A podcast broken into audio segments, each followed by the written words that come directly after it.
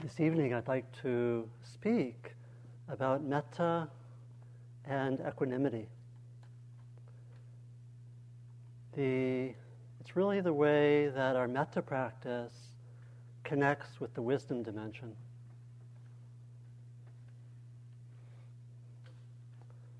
And it's a continuation of the kind of exploration that we've been uh, making from the start about the relationship between metta and mindfulness. And I'm going to be expressing a similar view as has been expressed, namely that uh, metta and wisdom are deeply connected.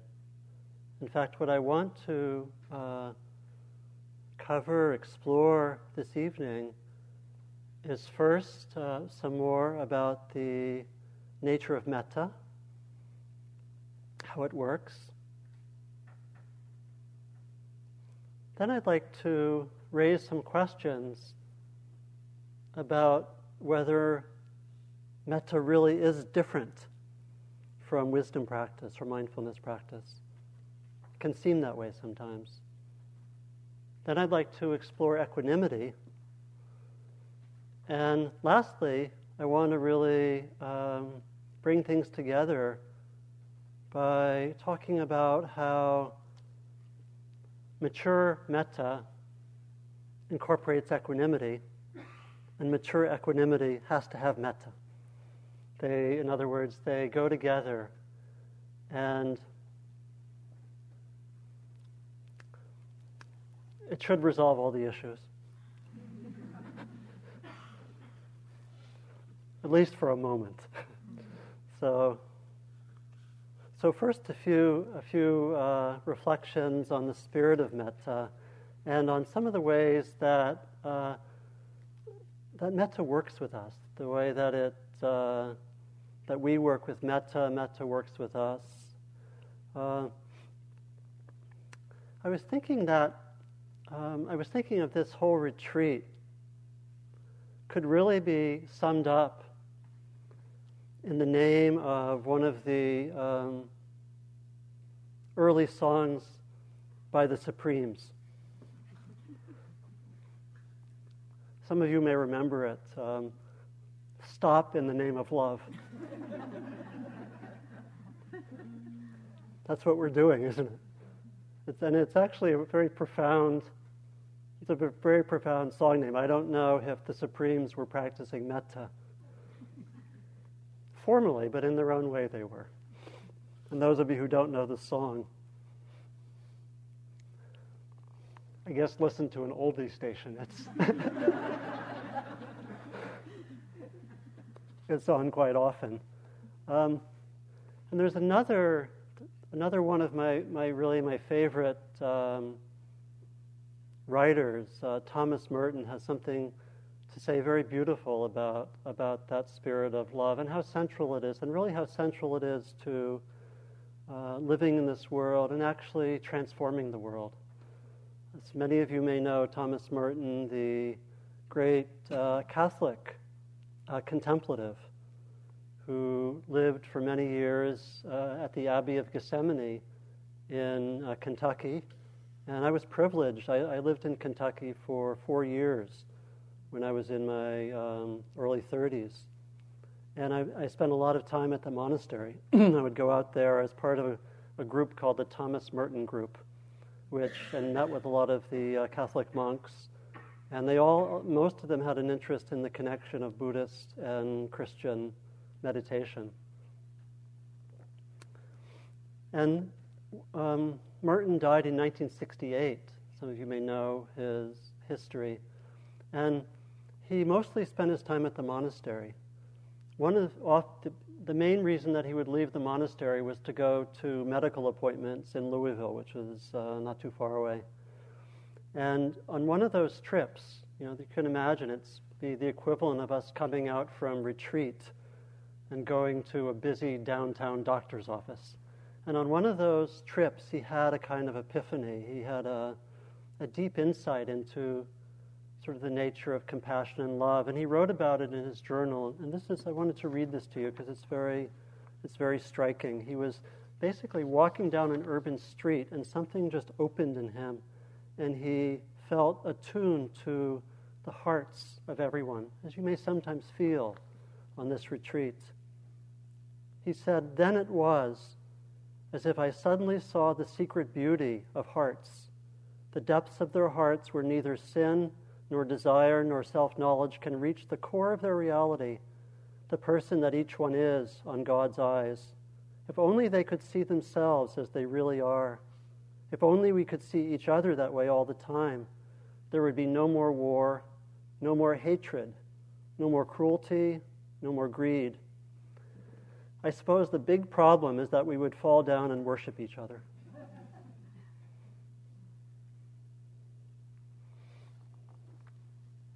And we may feel that way sometimes um, here on this retreat. I think the metta practice opens up to those, those same kind of, of insights. It really works in a number of ways, and I want to talk just about three ways that metta works. Um, the first is that it really helps us to, in a way, uh, moment by moment, lead with our hearts. And the second way I want to talk about is that it really concentrates our minds and our being. And thirdly, I want to talk about how it purifies, how it serves as a kind of purification practice.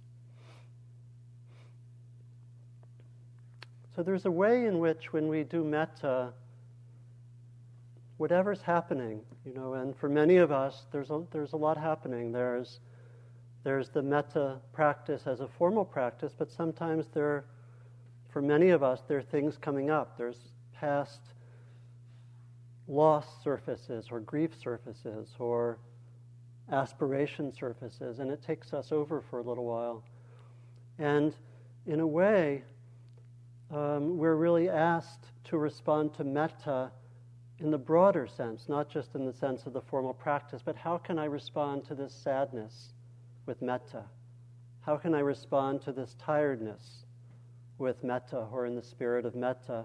And so we can think of the metta as a kind of training in how to lead with our hearts in whatever we're doing. And we're practicing it here.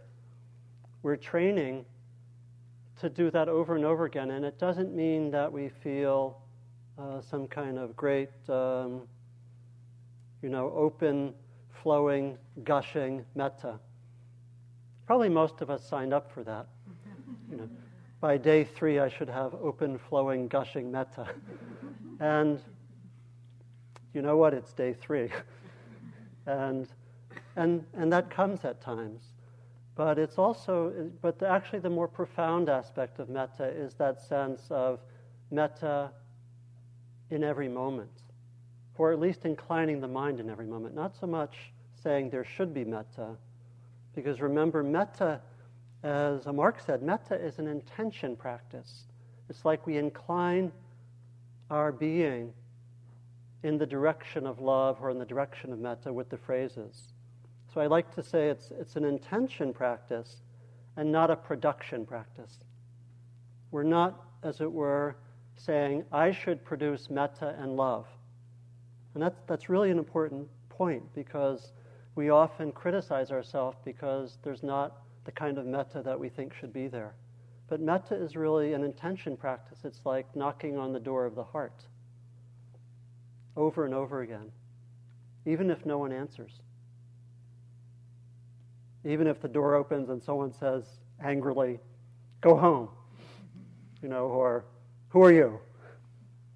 And from the interviews, I know that sometimes the door opens and there's there are gruff voices or or worse. You know, so so it's that kind of continual intention where we ask ourselves, how can I be in this moment as much as possible in the spirit of metta? And it's that that we're training in, and it's that that as we uh, stay here and practice it, no matter what's happening, it gets stronger, and we get to bring it back into daily life in a in a strengthened state, you know, as a resource. It's like some of you know uh, Julia Butterfly Hill, who sat in the redwood tree for two years. And she speaks, coming a little bit more out of Christian tradition, uh, but she says, I want to see that um, of every action, I want to ask the question is it coming out of love? Powerful practice. That's like a metta practice. You know, so the, I think we're encouraging that kind of creativity. It's really to bring that spirit of metta more and more into, um, into what we do.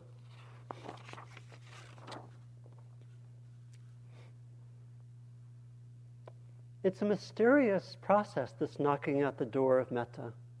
You know, and sometimes we knock and knock and knock. And I remember my first metta retreat, which was actually a self retreat.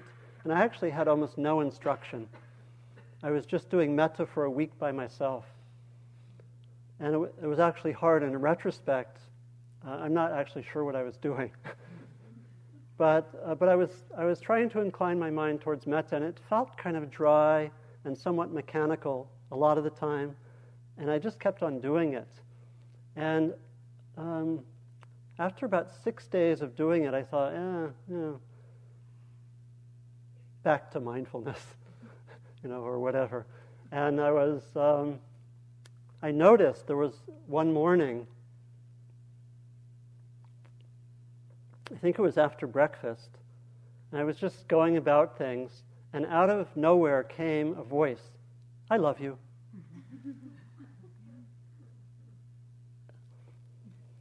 I was very touched. you know, it was it was very sweet, and it was what was great was that it wasn't part of the formal metta. You know, it was something that was sincere, and it, you know, to the extent that I was trying to, you know, see how I was doing, it didn't count. And so it was, it was, but it was mysterious. I said, oh, maybe there is something to that. You know, and Sharon Salzberg tells a very similar story where she was doing metta, I think maybe for the first time. And again, I think for her, this, by now the one of the great teachers of metta, you know, in North America, uh, and with books and so forth. And she said her first retreat also felt really dry. So some of you may be future great teachers of metta in North America. Uh, but she was, um, she said, I was feeling quite dry, and she actually had to leave uh, her retreat as she had planned it a little early because I think there was, it was again, I think she was doing it by herself and there was a kind of a, a, conflict in the community, and she had to go back and help deal with it. And as she was going, I think she may have been in a rush, and, and she knocked over a vase on her way to going to this meeting after doing this metta, and she immediately said, You're, you're such a klutz. And she, and then, but then she immediately answered, You're such a klutz, but I love you. And it was, again, it was kind of similar. There was something that was, ad, that was new, that was added from doing the metta, even in those moments where some of the old conditioning comes back.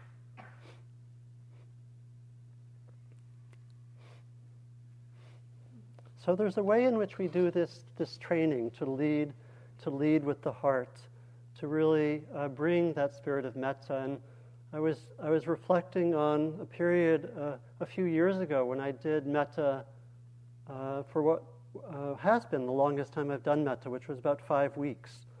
Uh, and there's a lot I could say about that, but one of the things that was really interesting to me was after, after some time, when I, my mind was fairly uh, quiet, I started to notice every moment in which I didn't lead with the heart, and it felt off, you know, and it felt even if it wasn't major, I would be you know, I was, I was here at Spirit Rock and I'd be walking down the road and I'd make some comment about someone. And it wasn't necessarily even cruel, but it might just be, oh, that person's walking with a limp. And even if it was a neutral observation, I found in that spirit of metta, I had to come back and give metta. Even for me, the neutral observation was not uh, enough. I needed to bring metta. And of course, any moment that I was judgmental, towards myself or another. It's like I had to go back. Uh, and do double mettas or something. I don't know if that's some old, it sounds like some old religious tradition of flagellation or penance or something. But anyway, it was, and so we learn to lead, we learn to lead with metta. And it's not just something we do here, it's something we can do out in the, um, out in our everyday lives. Um, um, I often go to meetings and I try to do metta and kind of lead with metta in meetings. One of my students does metta all the time. For whatever reason, she doesn't do metta so much sitting, but her time when metta just comes alive is when she's driving. Interesting. I mean, it's, it's, it's the way it is. And she just is out there, and she, I think she does real estate, so she's driving a lot. And she's just out there on the highways of Northern California sending metta over the highways. You know, or another experience that I had was, was that of uh, on this long retreat that I did. I, um, a few days before I was to leave, I needed to attend to some outside things. And so I checked my email. This is like, you can imagine, almost five weeks of metta, and I checked, I downloaded 400 emails. Not recommended necessarily, but what I found was from all the time of doing metta, there was no way that I could answer an email without doing metta. And so I started this practice, which I've continued to do, of with every email, I do an internal practice of metta. I do the round of four phrases. And then I try to have in the message, in some way, um, some indication of metta, you know, like, uh, may you be well or something. And for the people I write to a lot, I try to vary it so it doesn't get too, too sappy. But it's, it feels like it's really that quality of leading with the heart that's so, that's so crucial. And it's something that we practice here, and we can really bring that out into our daily lives in a strong way. A second area that develops when we do metta is that we become more concentrated. Metta is a concentration practice, this continual uh, repetition of the phrases, and it's really that continual coming back to just the spirit of metta. It's that continual coming back uh, to let me just uh, lead with metta another moment. And there's something for me very uh, relaxing almost, which is that I only have one thing to do here to be in the spirit of metta and it, it kind of gathers our mind. I think, you know, you know the word for concentration in the Pali language is samadhi. And I think concentration actually may be a misleading translation because it suggests somehow to me a kind of focused, laser like attention. And the spirit of uh, concentration, certainly in metta, is much more that of unification or a kind of gathering. And even etymologically, the word samadhi is connected, it's an Indo European language, so it's connected with words like sum, summation, or uh, summary. It means kind of a, a completion or a maturity. Um, and there's, there's, a, there's a beautiful way in which, when we practice, we, we have that quality of just doing one thing, of coming back. And it's very, for me, it's very, very relaxing. It just unifies things. You know, in the dining hall, there's a long line. Some people are out in the rain. Just a hypothetical possibility. uh, some people are out in the rain. Rain. What's the response? Well, it's the intention to do metta, you know, or something like that. And, and so we just keep doing that. Uh, the philosopher Kierkegaard had this wonderful saying that he said, Purity of heart is to do one thing. Purity of heart is to do one thing. And there's a way in which that, that unifies our being, and it's, it can be quite wonderful. And as we do that, as we develop more in concentration, there, there are certain qualities that, that, that come to us. There's more of a steadiness or ease. Uh, there's a way that we relax as we, as we kind of unify, as we move into that uh, concentrated place or that, that unified place. And it's also the access place for deeper peace and understanding, and kind of the doorway to deep uh, absorptions in, in consciousness that can really be uh, quite wonderful and powerful. To really be able to see very, very deeply the nature of the mind as the mind gets more, more still. For us here, uh, concentration has really helped in a few ways. It's, it's helped by coming back and doing the phrases, by having that sense of the metta as something we continually return to, that we continually come back to. It's that noticing I'm away and coming back, noticing I'm away and doing that a hundred or a thousand times a day. And that builds concentration. Another really important way on the retreat that we develop concentration is by emphasizing continuity of practice, which we've talked about. And that would mean if we want to take another few steps further in concentration, give a lot of attention to the informal times. Give attention to when you stand up after the sitting. Is the metta still going? When you go to the bathroom, when you go to the dining hall, when you eat, is the metta still happening? It's that continuity which can really uh, further our concentration. The last aspect of, of metta, of the process that I want to talk about, is the way that metta uh, very often is a force for purification in our being. And we use that word, uh, and we you've probably heard it here. We use that in different ways. It's especially about the way that as we do metta, well, I could say it's not a linear path to bliss.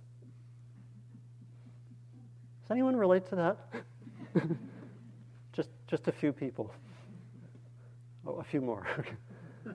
and so it's, but it's, it's actually, as Mark was saying, um, in a way, the obstacles to metta or the obstacles tenderize us. And there's a way in which we can talk about metta as purification in two ways. One of them is, is that we touch certain aspects of our own being which have a quality of purity to it, that quality of the, the aspiration to, to, to love. We touch moments in which there's, there are moments simply of kindness. And there can be a certain quality of purity there. We can touch that more and more. And the other way that there's purification is that we, as it were, um, connect with or even sometimes elicit the obstacles to metta. And if the word purification doesn't resonate with you, you can, you can think of, we can think of it using other terms, like uh, transformation, possibly. Some people, I think, may have a reaction to, to words like pure or impure.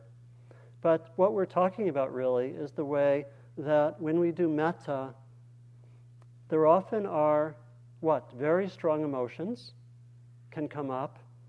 We can sometimes access uh, material from the past. Sometimes uh, there can be material in our lives which we haven't dealt with, comes right to the surface. Maybe a loss or pain from the past comes there. It often manifests on the level of the body, that we can actually feel uh,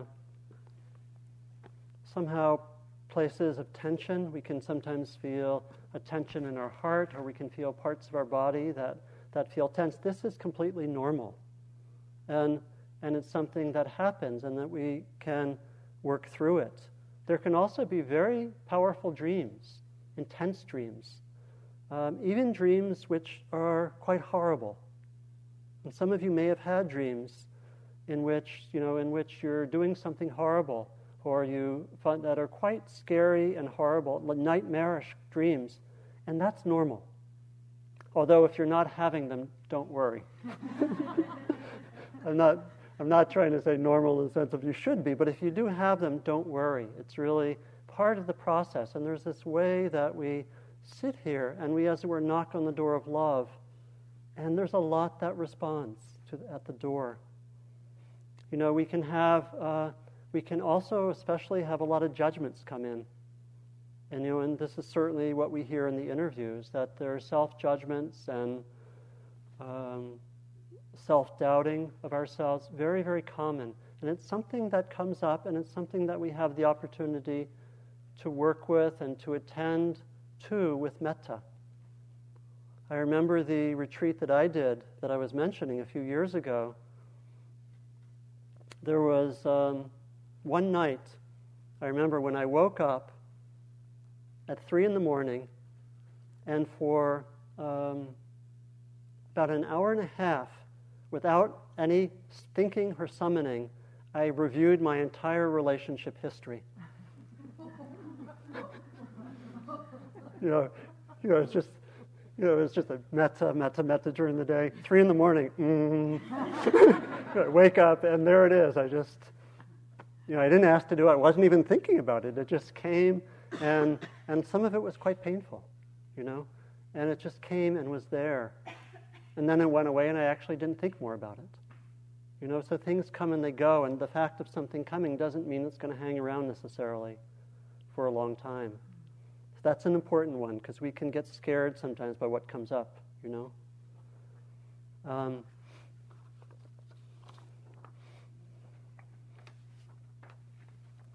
you know that we also, in, in the process of uh, purification, there are actually humorous things that happen sometimes. You know, we have, we have these. Uh, times, you know, when we get so much into metta and so much into it that we, even though we've said the phrases maybe for 2,000 times in the last day, we can't remember. We get to the second one and we can't remember what's supposed to come. you know, and it can feel very, what does it feel like? It feels kind of like, I don't know, thick pea soup of the brain or something. And it's, um, and it's quite normal. We get in these places where kind of we've been saying all these things and our mind is just not working in the usual way, and that's okay. Or we do things like we, we say the phrases, but they get really, really confused. You know, which, which again can be humorous. Like I remember some of the ones that I came up with was my, my metta phrases are these. They're, may I be happy and contented. May I be, uh, let's see if I can remember them. uh-oh. Uh, may I be happy and contented. May I be safe and free from harm. May I be healthy and may my body support me, which I often say just may, may I be healthy and supported because I want to get the right rhythm for my metta. And then, and then may I be free and live with ease.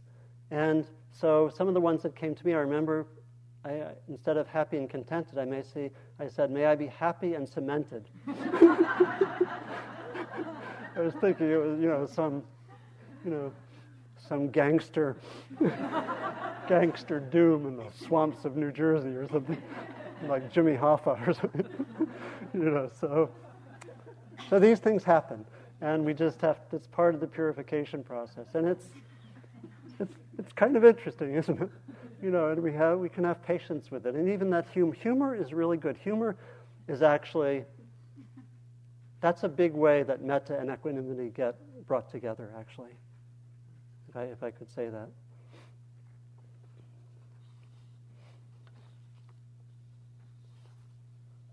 So there's a way in which, as we do this metta, we really actually get to appreciate some of the obstacles, which is a hard thing to do in our practice we get to appreciate that the whole process of opening, in part, goes through the territory of wounds and pain. And there really isn't much way around that. It just is part of what we do. The poet Rilke spoke about the importance, he said, of not squandering our pain, of really having our pain be something that really helps us in our growth. Some of you may know this poem. It's from the, the 10th uh, Duino elegy. This is part of it. He said, Let my hidden weeping arise and blossom. How dear you will be to me then, you nights of anguish. Why didn't I kneel more deeply to accept you, inconsolable sisters, and surrendering, lose myself in your loosened hair? How we squander our hours of pain how we gaze beyond them into the bitter duration to see if they have an end, though they are really our winter enduring foliage, our dark evergreen, one season in our inner year.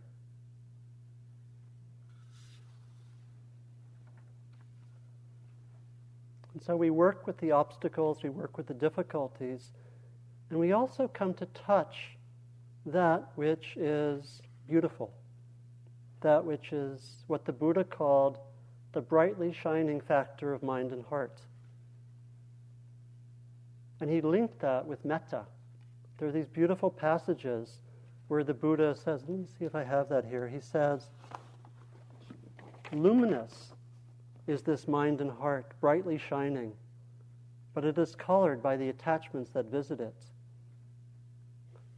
This people who do not practice do not really understand, and so they don't cultivate their minds and hearts. Luminous is this mind and heart, brightly shining, free of the attachments that visit it. This the practitioner really understands. For them, there is cultivation of the mind and heart. And in the text, the Buddha linked that luminous quality to metta.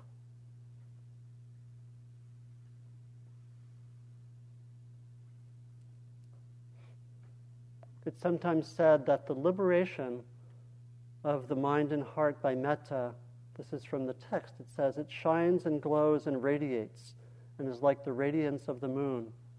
And we touch that as we do this practice more. We touch something quite uh, actually um, an ultimate, really, um, source of shining and beauty that really is, in a way, um, indestructible. No matter what kind of uh, pain there's been, that quality of metta is present in us. And part of what we do with our practice is to uncover the territory so we can access that brightly shining part of ourselves. One friend of mine who is a therapist, he talks about this as the jewel.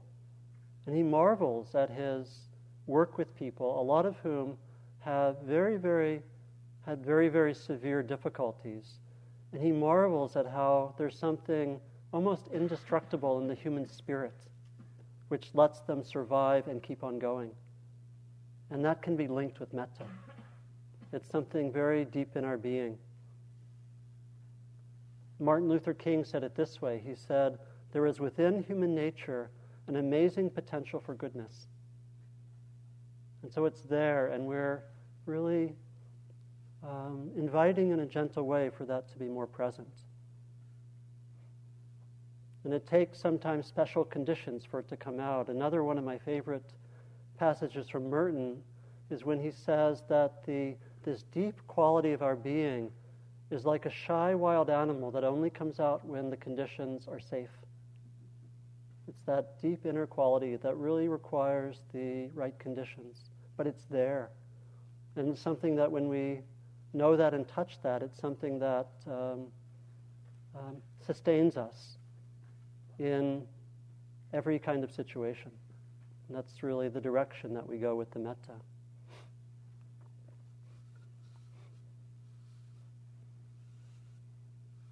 So, metta is this wonderful, beautiful practice that we do.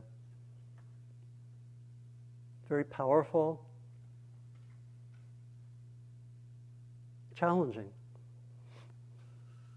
And we can ask the question, as many of us do at certain moments, um, how does it connect with the wisdom practice? Because it can be confusing at times. This wonderful metta practice can seem to be very separate from mindfulness practice. You know, we use different techniques for metta as for mindfulness.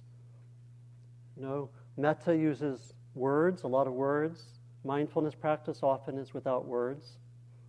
Um, in a sense, we could say mm, metta practice seems warm and mindfulness practice seems cool. It can feel that way sometimes. And sometimes even it seems like the teachings are saying different things. You know, I'm not meaning here to take us too much into this, but it's actually an interesting reflection. Sometimes it seems that metta is about um, giving very personal wishes for real beings, for individual beings. And sometimes with mindfulness practice, we're invited to look at things more impersonally, look at just the flow of conditions and causes almost happening in the words, I think this is a paraphrase of Joseph Goldstein. He talks about empty phenomena rolling on endlessly. It's kind of a different perspective than metta, isn't it? You know, uh, or we sometimes can see metta seems to be aiming at particular states, happiness or uh, safety or health or ease and so forth. And we can look at equanimity practice, and when we do equanimity practice, one of the lines that we use, a phrase like in the metta practice, is no matter what I wish for, things are as they are. It's as if with metta we wish for something. With equanimity practice, we say, no matter what you wish for, here's the truth. You know, and they can appear to be a tension there. It can be appear to be um, a difference. And so I want to talk a little bit more about equanimity and to um, maybe, in a way, sharpen that difference a little bit, but then at the end, we'll have a happy ending. and we'll come back and we'll see that even though mindfulness or wisdom and metta seem to have some potentially bumpy moments in their marriage, in the end, they come back and they're married and they live happily ever after. so, don't worry. so, so equanimity is this uh, amazing practice, and again, as you hear this, it can appear to be quite different than than metta. It's this wonderful practice of having a balanced mind with whatever happens. And it has this very special place in the Buddhist teachings of being, it's said, very close to the state of nibbana or nirvana, very close to the, we might say, the, um, the opening to the sacred, if, I can use that language. And, and so, in some of the famous Buddhist lists, equanimity is the last on every list. It's the summation. It's the last of the factors of awakening. Some of you know that list. It's the last of the divine abodes of loving kindness, compassion, joy, and equanimity. It's the last of the paramis, the qualities that we develop on this path. And it's, it's this very amazing quality. And I have to say, and maybe this is my own version of connecting metta and equanimity, that I have fallen in love with equanimity. And partly, uh, I got into it a lot when I, I, I, wrote a book in the last few years, which was published about a year ago. And um, it was on the connection of uh, inner practice and uh, social change work.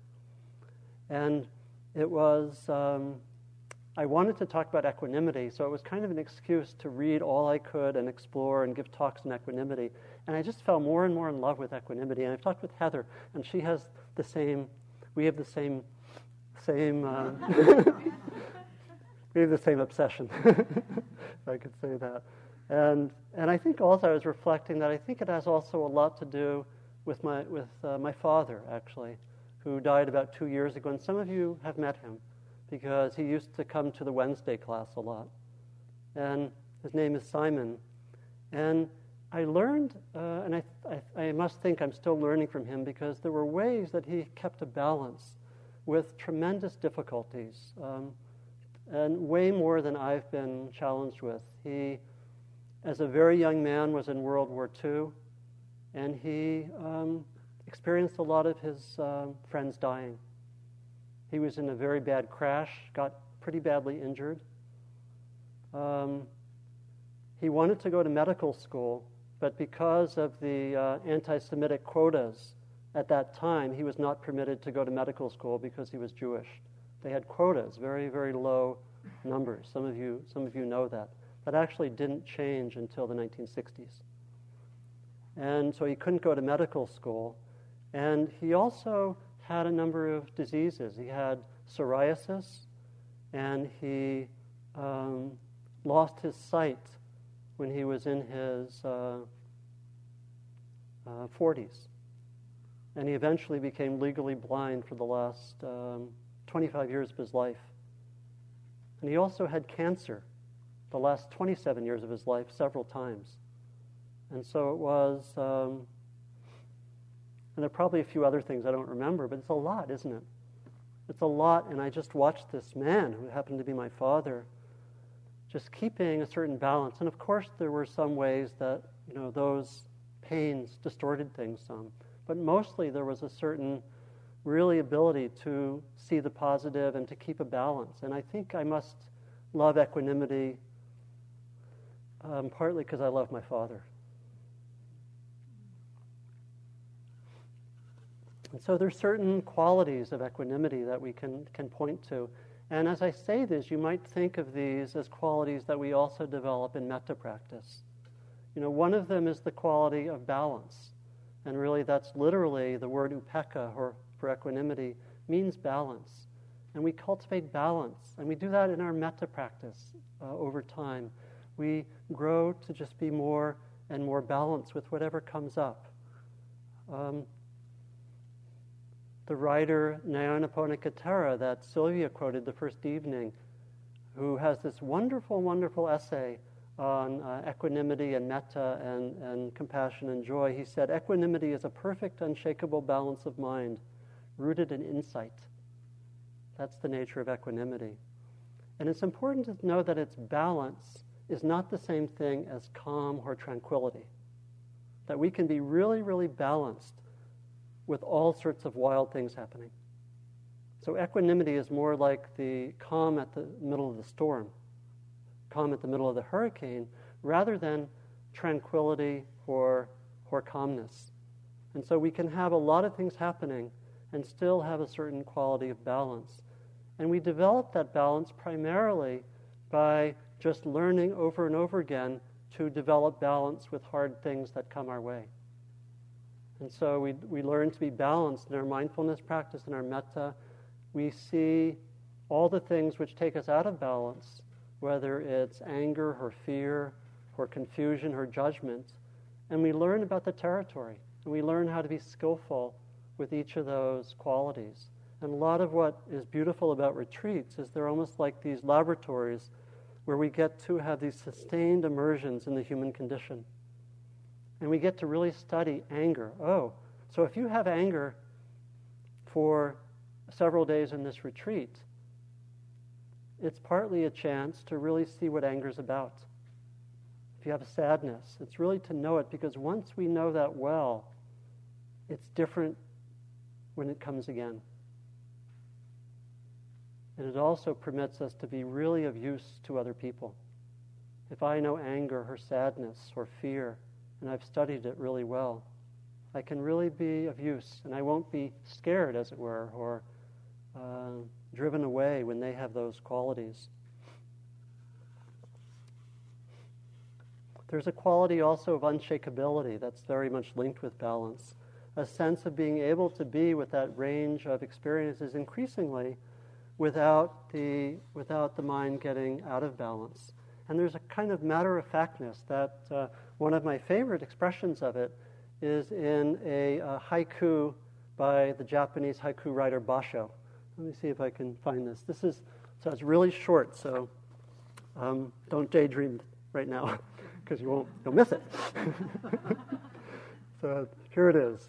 This is for me equanimity haiku by Basho. So, for those of you who don't know, Basho was one of the great uh, haiku writers of the last few centuries in, from Japan.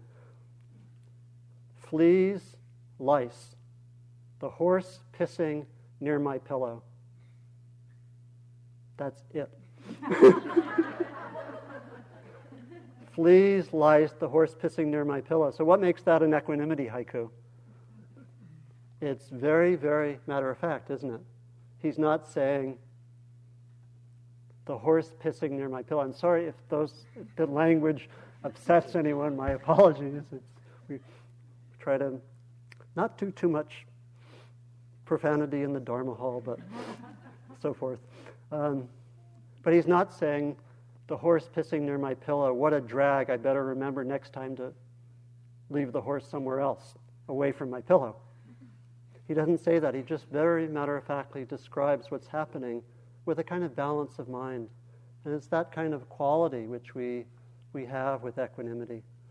That it's, um, and it really, in a way, relates to that, uh, that quality, as the metta gets stronger and we have touch, we, we develop more and more a touch with something that is unshakable in ourselves. And it's really remarkable. That's part of what we develop in this practice. We develop an unshakability, and it can be connected with a sense of love or metta, and it gets stronger as we do this practice. And, it, and so you can see how if we have that connection and we can feel it, and sometimes it comes up even when things are really hard. And I've been surprised. I've had maybe two life threatening situations in the last uh, 20 years or so. And I was really surprised how my practice just came right there. It was like it was just, it came right to the fore. And I found, even though it was really scary, and I could have actually died, one of it was related to when I was actually driving to California and I had my car was too heavily loaded, my transmission went out um, in Kansas City on a Saturday night at 8:30 at night on Interstate 70, crossing right through urban Kansas City with no breakdown lanes, and my transmission just went out, and my car stopped, and I was in the fast lane with no breakdown lane at night. And I did have the thought that it was dangerous. and but there was something about the practice was just right there. It was real. I was surprised. It's not like I said, "Practice, come here, I need help." It was more like it just was right there. And there's something as we touch the depth that comes more and more to be the case. And it's a way that we can see that as we do the metta practice, it really is a kind of equanimity practice. And the last thing I want to say about equanimity is that it also is very closely connected with understanding, with wisdom, with, with insight. There's a way in which it has to do with an understanding of a situation. It might be to really see a situation more carefully, to see it more fully, uh, to have a sense, a very long view of things. I'm always very inspired by uh, Dr. Ariyaratne from Sri Lanka, who, in his response to the civil war in Sri Lanka, gives a 500 year plan and has details for all 500 years. It's not just some model. He, he, he, give, he says, because the, the conditions of colonialism and so forth took 500 years to develop, we really need to give 500 years for the resolution. So, this very long view in the sense of you know, it's the sense of there's a kind uh, the equanimity has that long view. It can have a kind of patience. It can also be something that uh, that maybe sees more clearly what's happening. And I I think of sometimes when I've had difficulties with an individual. Do you know the way in which sometimes when you even someone close to you and you have some friction or tension, and then you learn exactly what was in that person's mind, why that person did what that person did? And all, my experience is that when I hear that, it's very hard to keep a grudge. When I really hear from the inside what that person was going through, oh, I was really pressured by time and I didn't do this or didn't do that. And when, you know, when I found when two people really open their hearts like that, it's very hard to go to anything but metta. You know, there's that, there's a famous phrase by uh, Henry uh, Longfellow who says, if we could read the secret history of our enemies, we should find in each person's life sorrow and suffering enough to disarm all hostility. It's a quality of, of understanding.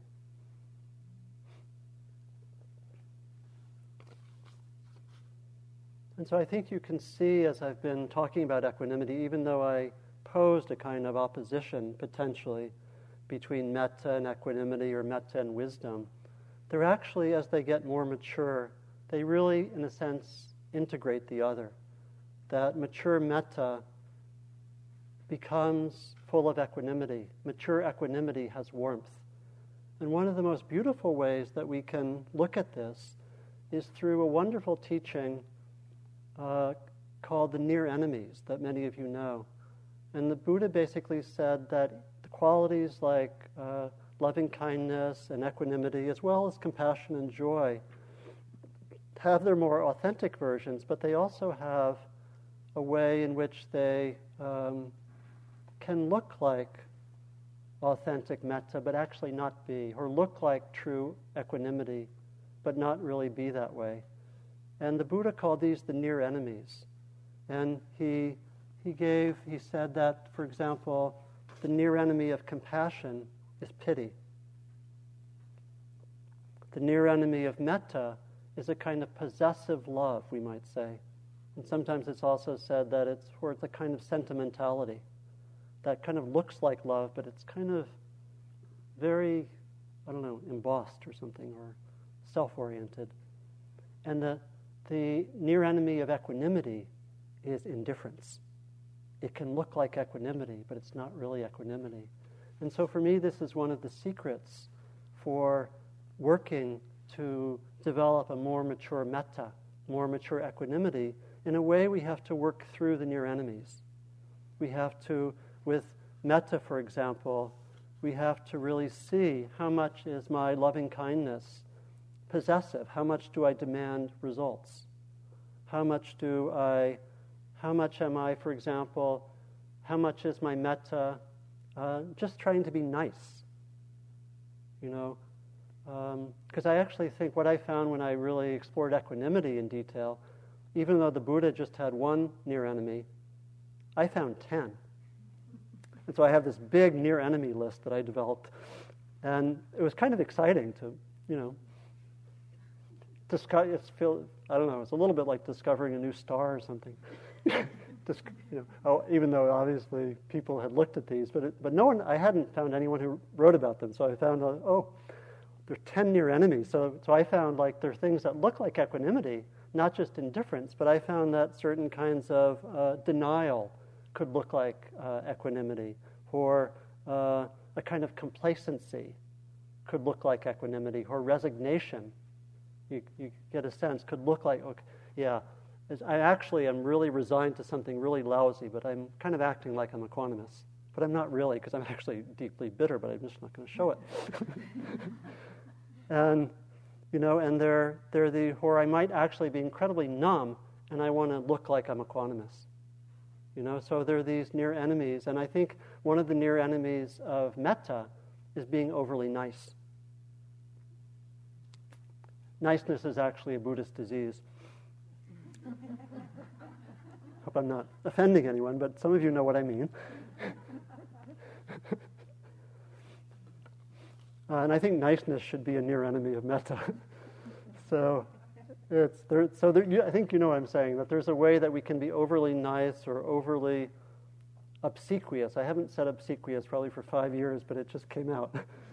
and you know that there that there are ways in which our metta can be basically be trying to look like metta or trying to look like love, but actually be serving some kind of, um, could be serving a kind of woundedness or a kind of uh, insecurity or anxiety.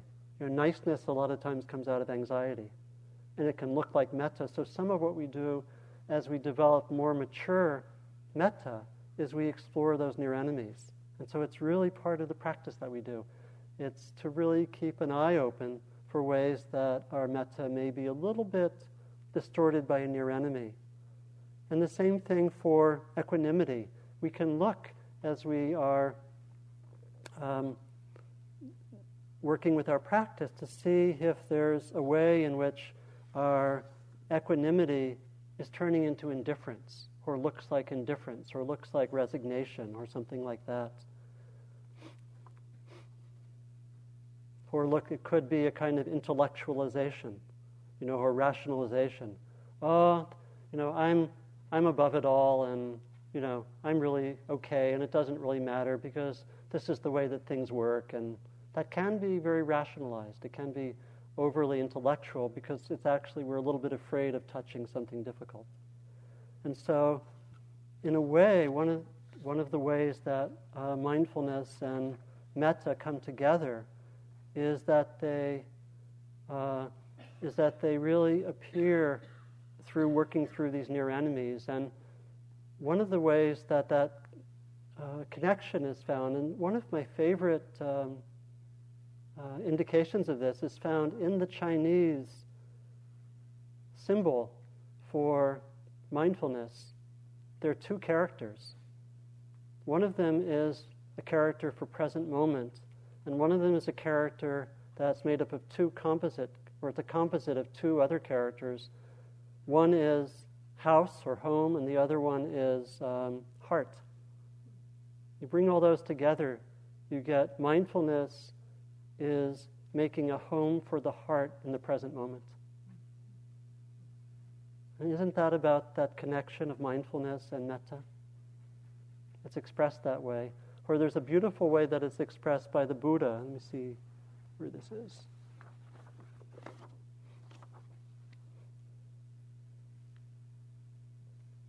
The Buddha actually practiced metta even after he was reportedly fully awakened. He, he walked around a lot just practicing metta. And he said this about his, uh, his practice of metta in a way which suggests the connection of metta and mindfulness.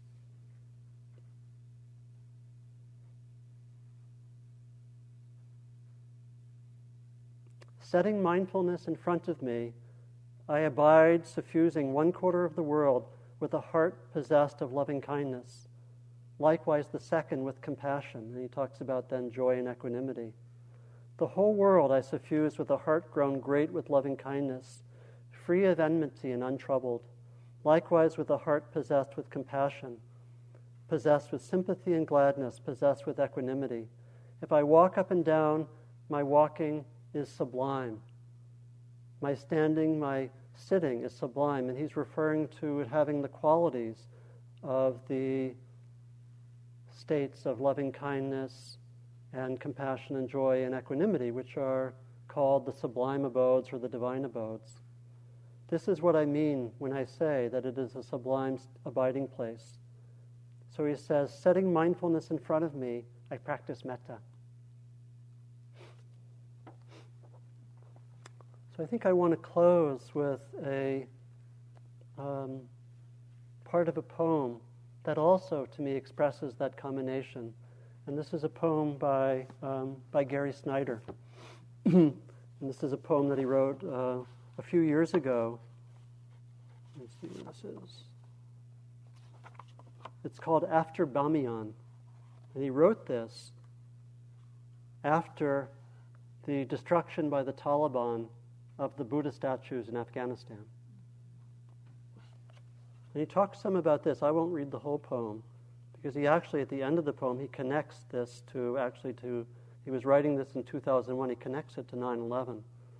But I'll just read the part where he talks about this important balance. Really, it's really between metta and the heart, compassion, and wisdom.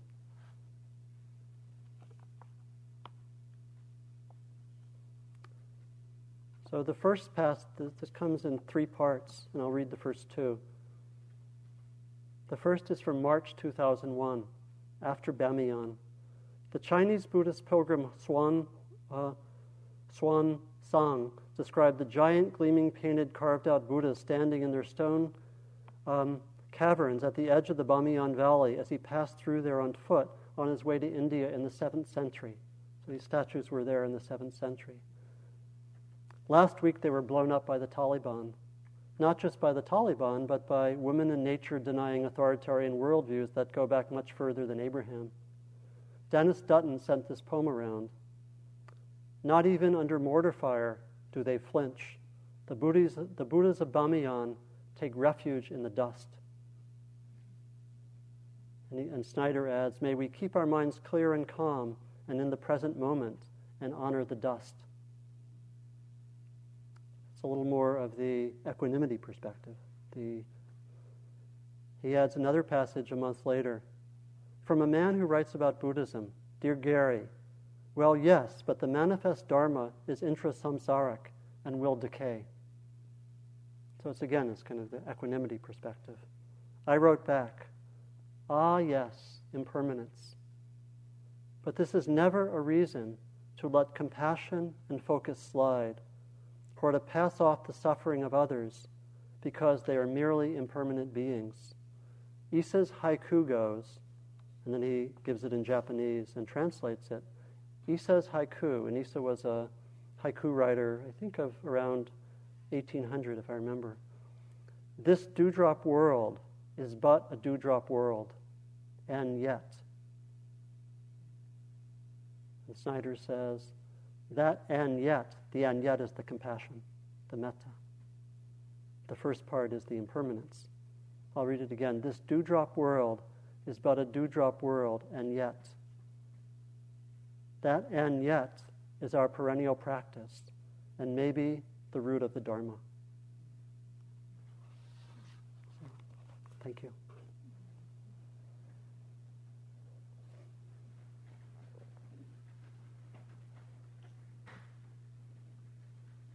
Let's just sit quietly for a moment.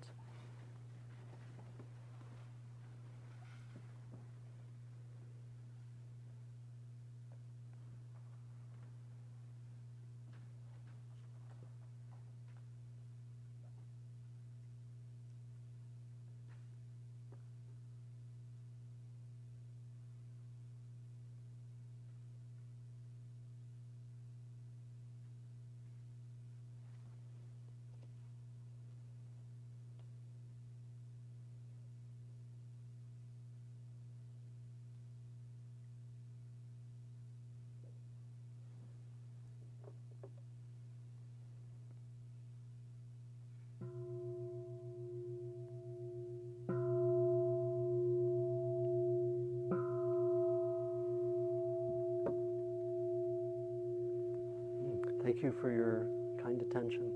Thank you. So we have a little over half an hour for walking.